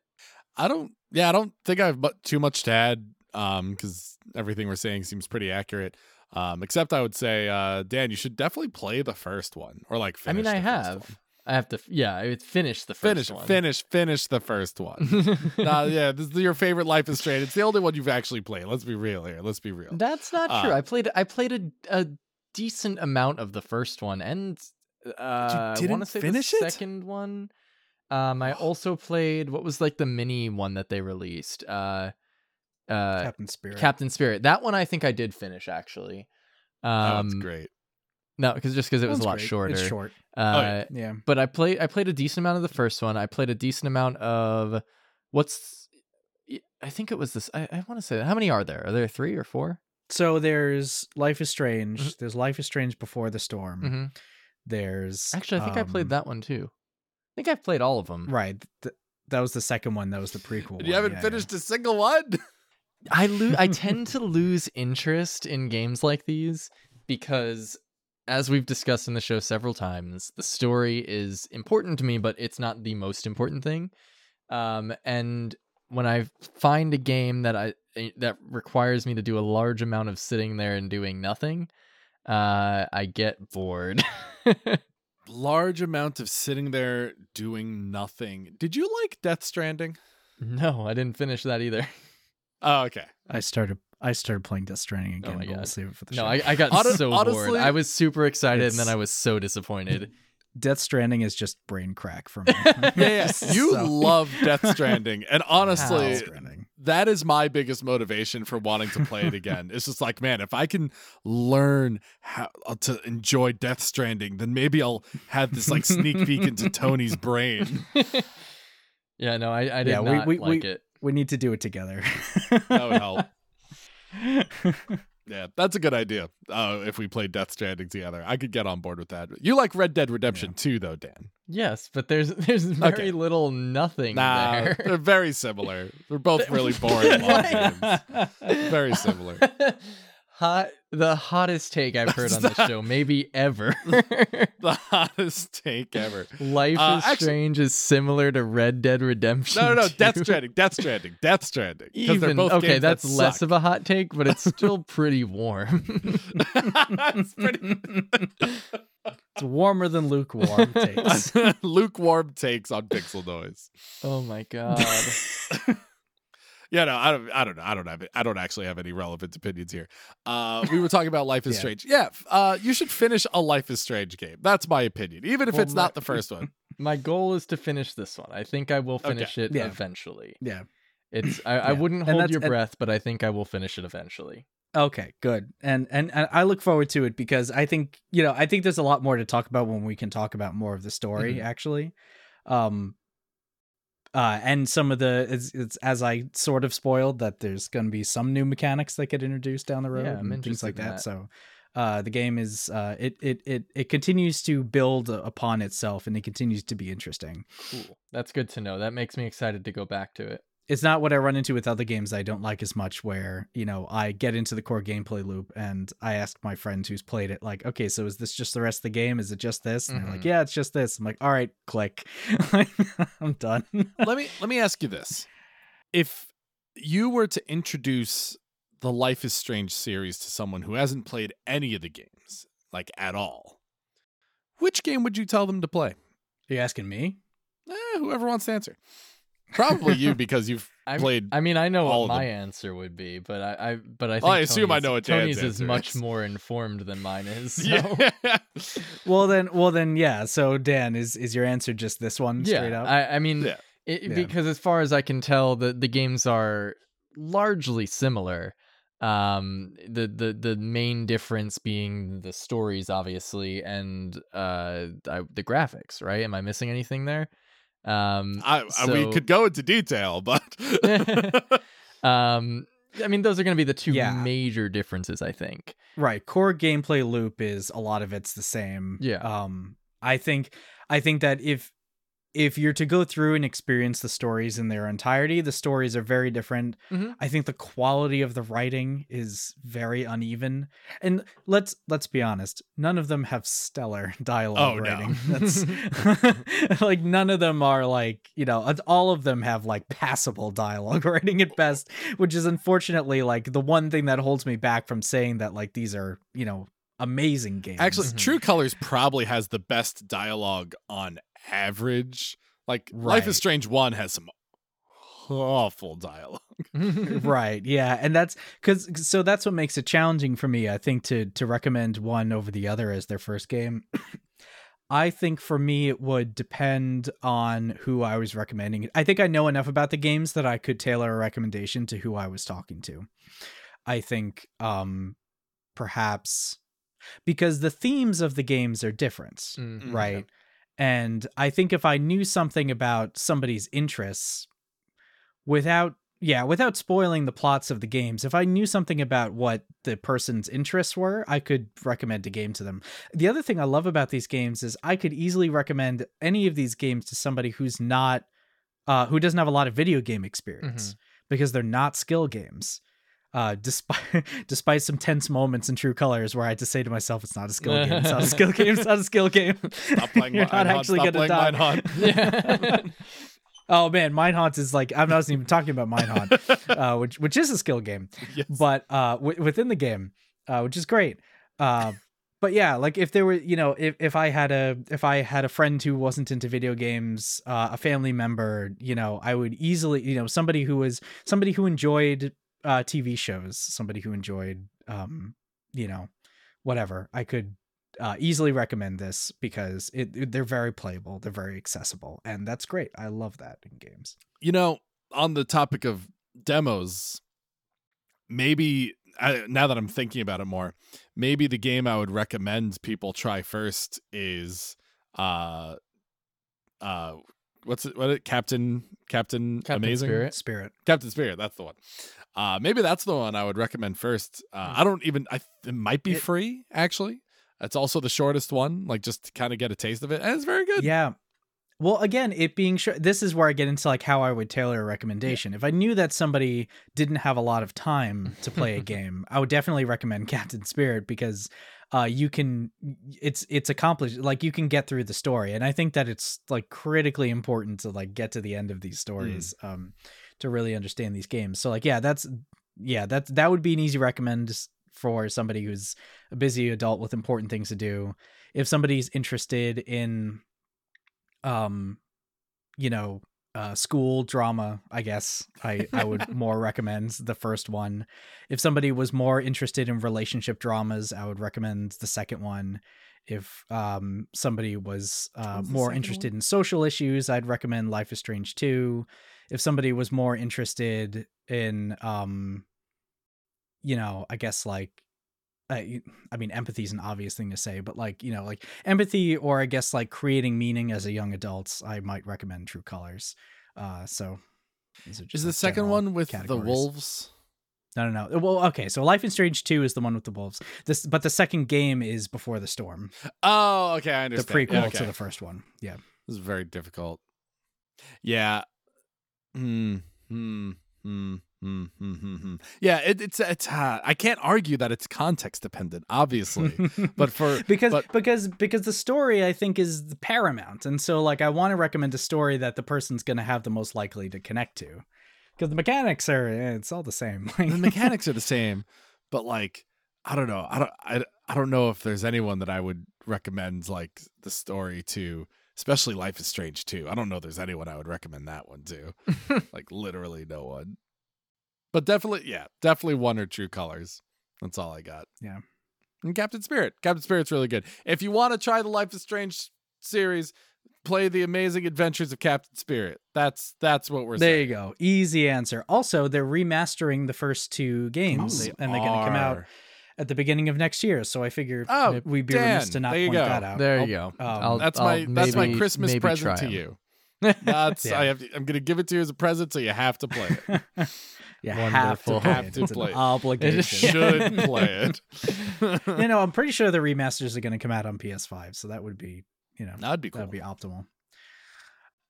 Um, should we? I mean, we have a little bit of time left. Do you want to give some thoughts on Deltarune Chapter oh, Two? yeah, no, that's a great the idea. Long awaited. Yeah, because you were talking the about last RPG on today's list. yeah, because you were talking about things with like Pokemon, and it was like there were these little rewards around for uh, uh, uh, uh, talking to people and things like that, and it was clever or good writing, whatever. I I would like to uh, I would like to write a letter in the form of this podcast uh, to all, to anyone who makes uh, content on YouTube about Deltarune. Uh, and this won't apply to all of you, but I'm don't feel like handpicking people, so I'm just gonna, you know, just I'm just gonna reply to everyone. And sorry, sorry if you if this doesn't apply to you, but I have an important important note for people making Deltarune content. Um, I don't I don't think how do I say this?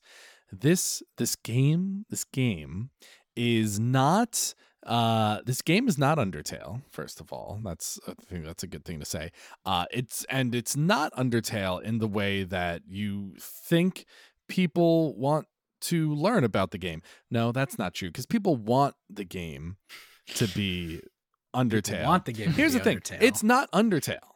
And there is a lot of content on YouTube about, oh, what happens when you do this thing when this story and nothing. There's nothing happens because this isn't Undertale. Like Deltarune has, you know, plenty of secrets and has a full story and has plenty of corners to check. But if you're looking for um, you know, the WD Gaster in the corner, you I, in general, uh, very often you don't find it, but people keep making content for like what happens when you go in this path with this character, and nothing happens. Mhm. Like this is a linear story, and it's just being Yeah. told as is. And this was communicated in the first Deltarune game, uh, very, very explicitly. Uh, Undertale is a game with multiple endings and your choices of consequences. Deltarune is not. And in Deltarune Chapter 2, there are, unlike Chapter 1, uh, multiple endings. There are paths you can take, you have choices. They don't really have consequences yet. I mean, Deltarune is supposed to be seven chapters long, and it took him two years or no, it took him four, three or four years to make two chapters. So, you know, don't hold your breath. Uh, but currently, your actions don't really have consequences, and there's not a lot of secrets to find. Um, there's a lot of answers, there's a lot of questions that are left unanswered no matter how much you look into the game. So it's it's interesting because what you were saying earlier about Pokemon and the reward for exploring is very much something that Undertale is all about. Like you are rewarded for any possible corner you can think to check. And it's just that's just not true in Deltarune.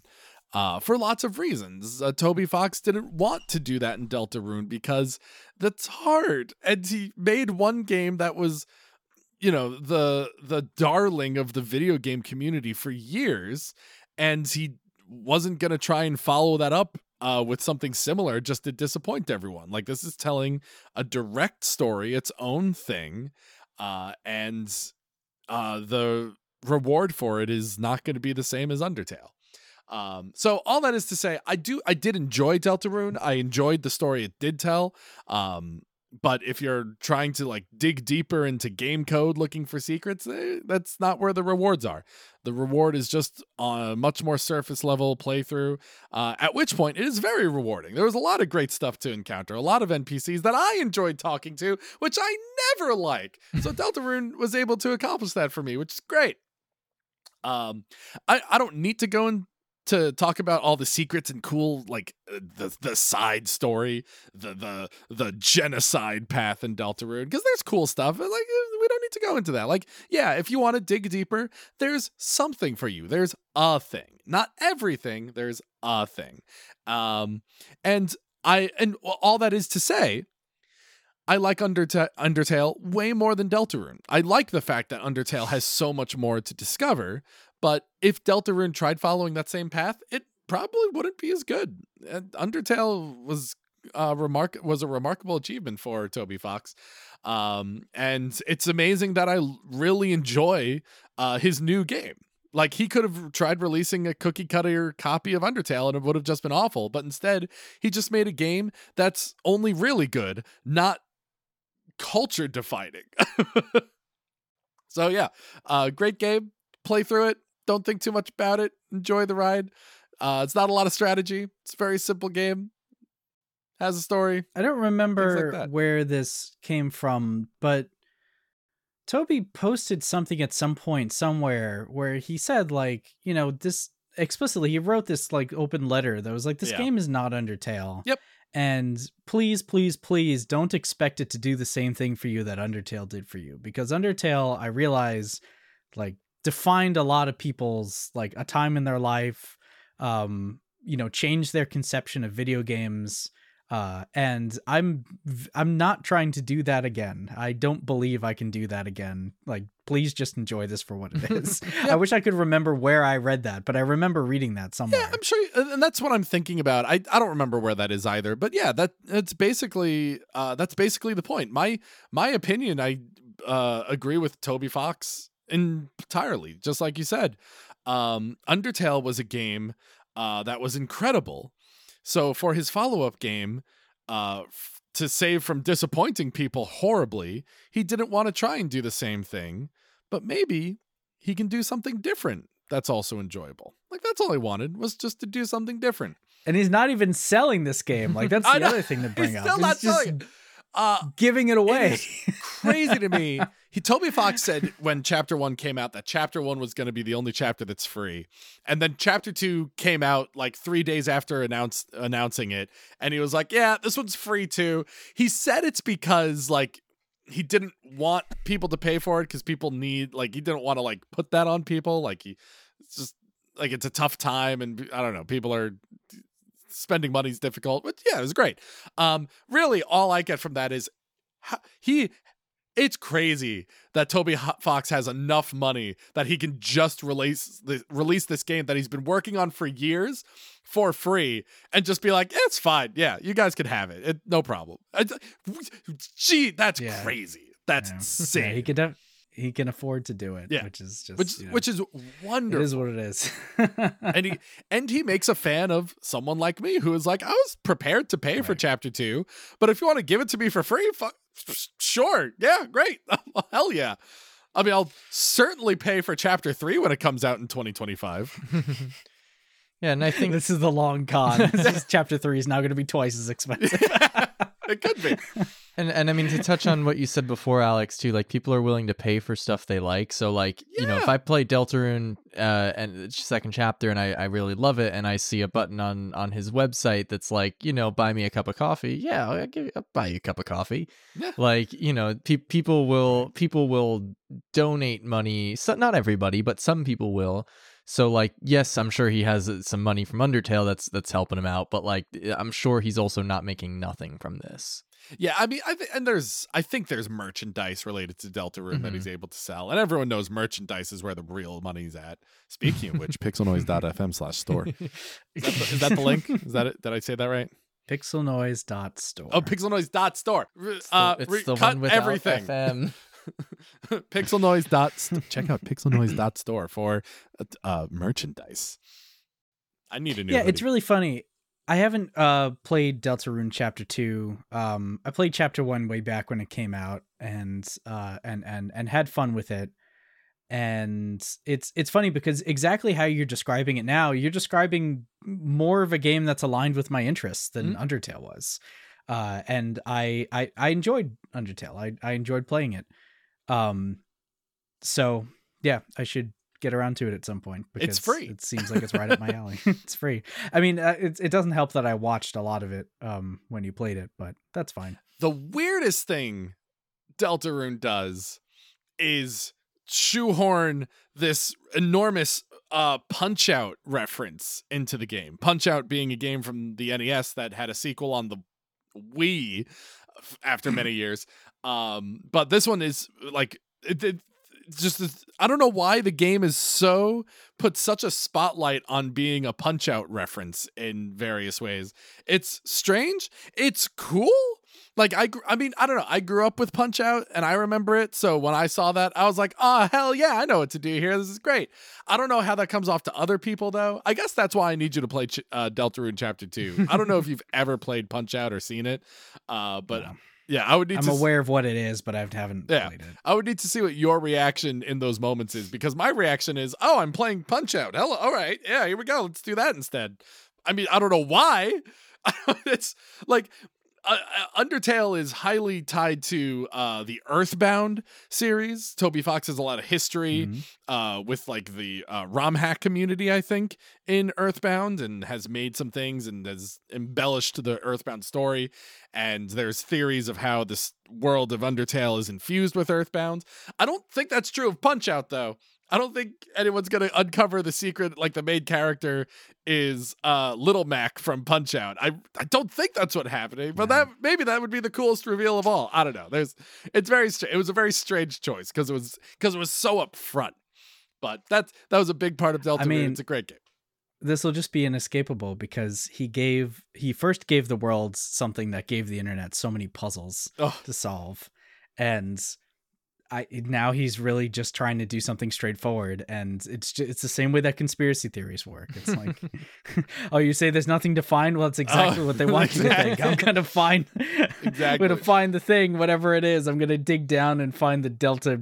Uh, uh, the, the the delta gaster. yeah, the Delta whatever. Gas. Yeah, exactly. it's it's down there. Well- it's in there. It's gotta be. well, because Otherwise, my life doesn't have meaning. because here's because here's here's the pro here's the actual problem there there is a greater secret to Deltarune. it just hasn't been released yet like it's it that's the problem like people need to stop analyzing chapter 2 not because there's nothing to find but it's that there's nothing to find yet Uh, like there's five more chapters of this thing like he he has said there were going to be five chapters and he added two like he didn't even need to tell us there were going to be seven chapters, but he just decided to tell us, "Oh, yeah, surprise, here's chapter 2 out of 5. Also surprise, it's actually chapter 2 out of 7."